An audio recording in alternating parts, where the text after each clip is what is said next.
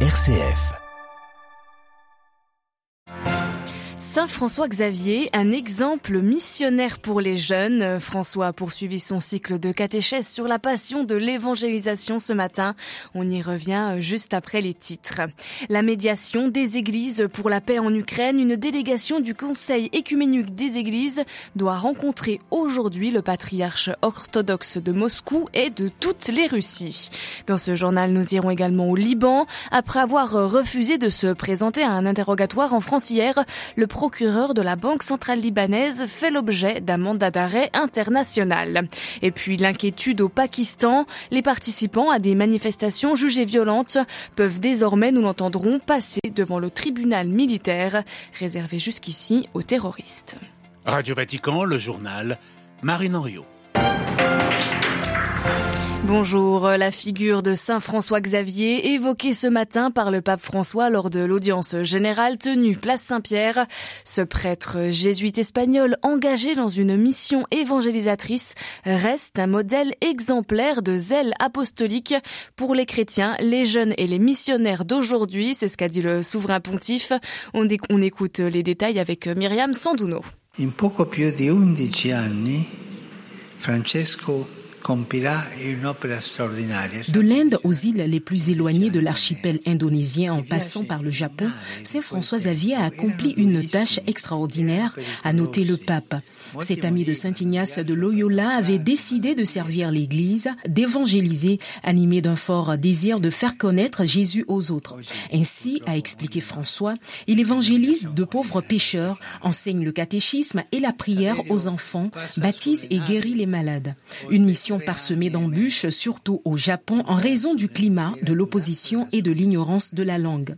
Malgré les dangers, les déceptions et les échecs, Saint François Xavier reste déterminé à proclamer la bonne nouvelle grâce à l'amour du Christ qui a été une force pour lui. Il reste pour le pape un exemple de zèle apostolique aujourd'hui pour les jeunes. Tout comme Saint François Xavier, il y a aujourd'hui des jeunes courageux il faut des jeunes qui soient prêts à évangéliser, à suivre les traces de Saint François, a déclaré le pape, à aller vers toutes ces personnes qui ont besoin de connaître Jésus avec la joie, de proclamer l'évangile. Myriam Sanduno est comme à son habitude désormais lors de l'audience, François a appelé à la paix en Ukraine. Prions pour les blessés, les enfants et pour ceux qui sont morts, a-t-il dit. Nous vous en parlions ce matin. Le secrétaire général du Conseil écuménique des églises, la COE, le pasteur Jerry Pilet, est en visite à Moscou pour 24 heures.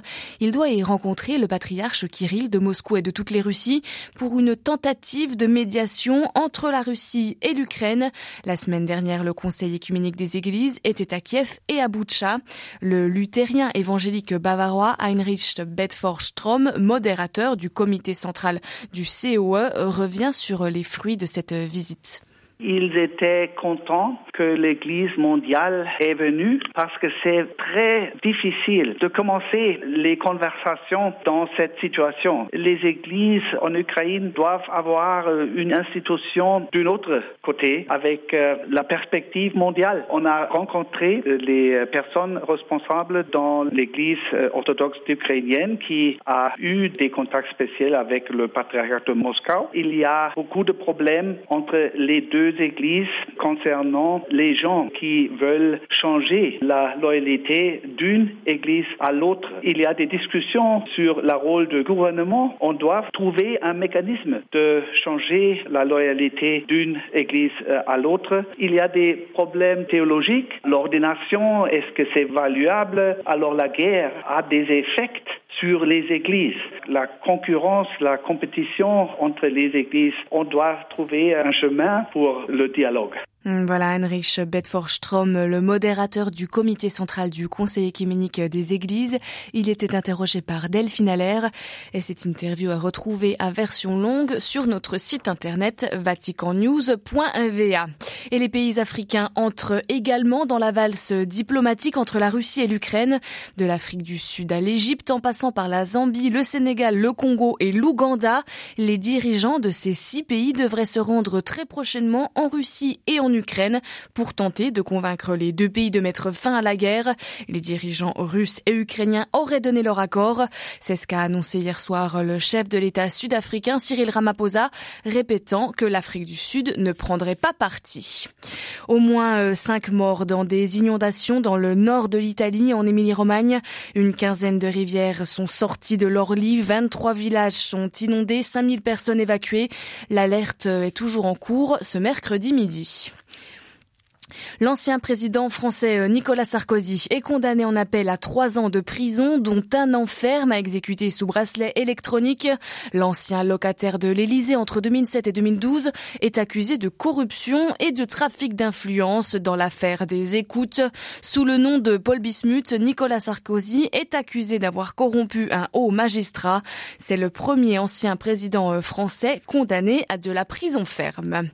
Le gouverneur de la Banque centrale du Liban, Riyad Salamé, visé par euh, des procédures judiciaires au Liban et à l'étranger, fait maintenant l'objet d'un mandat d'arrêt international délivré par euh, la juge d'instruction de Paris, Aude Burézy, chargée d'enquêter sur euh, son patrimoine européen.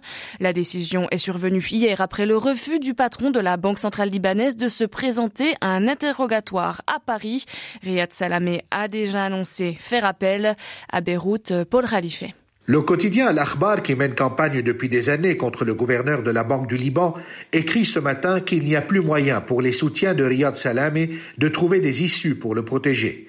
Pourtant, le ministre de l'Intérieur a expliqué que le patron de la Banque centrale ne peut être arrêté sans une notice rouge d'Interpol. Et si celle-ci venait à être émise, le Liban devra d'abord l'étudier avant d'agir. Le chemin est donc long avant de voir un jour Riyad Salamé les menottes au poignet. Cela n'a pas empêché certaines forces politiques d'applaudir à la décision de la justice française. C'est le cas du courant patriotique libre fondé par l'ex-président Michel Aoun, qui estime que le mandat d'arrêt international constitue un tournant important dans la lutte contre la corruption. La messe édite, a tweeté un des députés de la formation, Simon Abiramia. Le parti chrétien Kateb a exigé une mise à l'écart immédiate du gouverneur. L'un des députés du Parti chrétien des forces libanaises a préconisé une séparation claire entre la personne du gouverneur et sa position, de sorte à préserver les droits de l'État libanais à récupérer les fonds dilapidés. Les partis chiites, eux, gardent le silence pour le moment. Paul Khalife, Beyrouth, RFI pour Radio Vatican. Un mois après le début de la guerre au Soudan, l'ONU estime à plus de 3 milliards de dollars les besoins en aide humanitaire et pour les réfugiés. Cette guerre entre deux généraux survient dans un Soudan déjà en proie à une grave crise humanitaire. Environ 1000 personnes ont été tuées et 1 million déplacées. Au Pakistan, l'armée et le gouvernement se sont mis d'accord pour recourir aux tribunaux militaires contre les partisans du leader de l'opposition Imran Khan. Les autorités entendent punir sévèrement ceux qui avaient participé à de violentes manifestations début mai. Une décision qui illustre le glissement de la démocratie parlementaire vers un régime autoritaire, comme nous l'explique notre correspondant dans la région, Emmanuel Derville. Jusqu'à présent, les autorités pakistanaises traduisaient devant les tribunaux militaires les personnes accusées de terrorisme. Cette mesure avait été décidée après un attentat des talibans contre une école qui avait tué 134 enfants en 2015. Mais désormais, les prévenus suspectés d'avoir participé aux émeutes du 9 mai pourront être jugés par la justice militaire. Des partisans de l'ancien Premier ministre Imran Khan avaient manifesté après son arrestation dans les grandes villes. Ils avaient notamment attaqué la résidence d'un officier supérieur à Lahore et scandé des slogans contre l'armée. Les généraux entendent écraser toute contestation envers leur institution. Cette décision illustre l'escalade dans le conflit qui oppose le gouvernement de Shebaz Sharif et l'armée aux leaders de l'opposition. Les associations de défense des droits de l'homme dénoncent une mesure draconienne. Les condamnés ne peuvent pas faire appel devant une juridiction civile. New Delhi Emmanuel Derville pour Radio Vatican. Après la victoire de l'opposition aux élections législatives de ce week-end en Thaïlande, les observateurs électoraux appellent à respecter la volonté du peuple. Mobilisés en masse, les électeurs ont infligé un revers aux militaires au pouvoir depuis dix ans, mais les règles électorales contraignent le jeune parti victorieux, les progressistes Move Forward, à composer avec les sénateurs déjà nommés par les généraux, ce qui crée l'inquiétude chez les observateurs électoraux.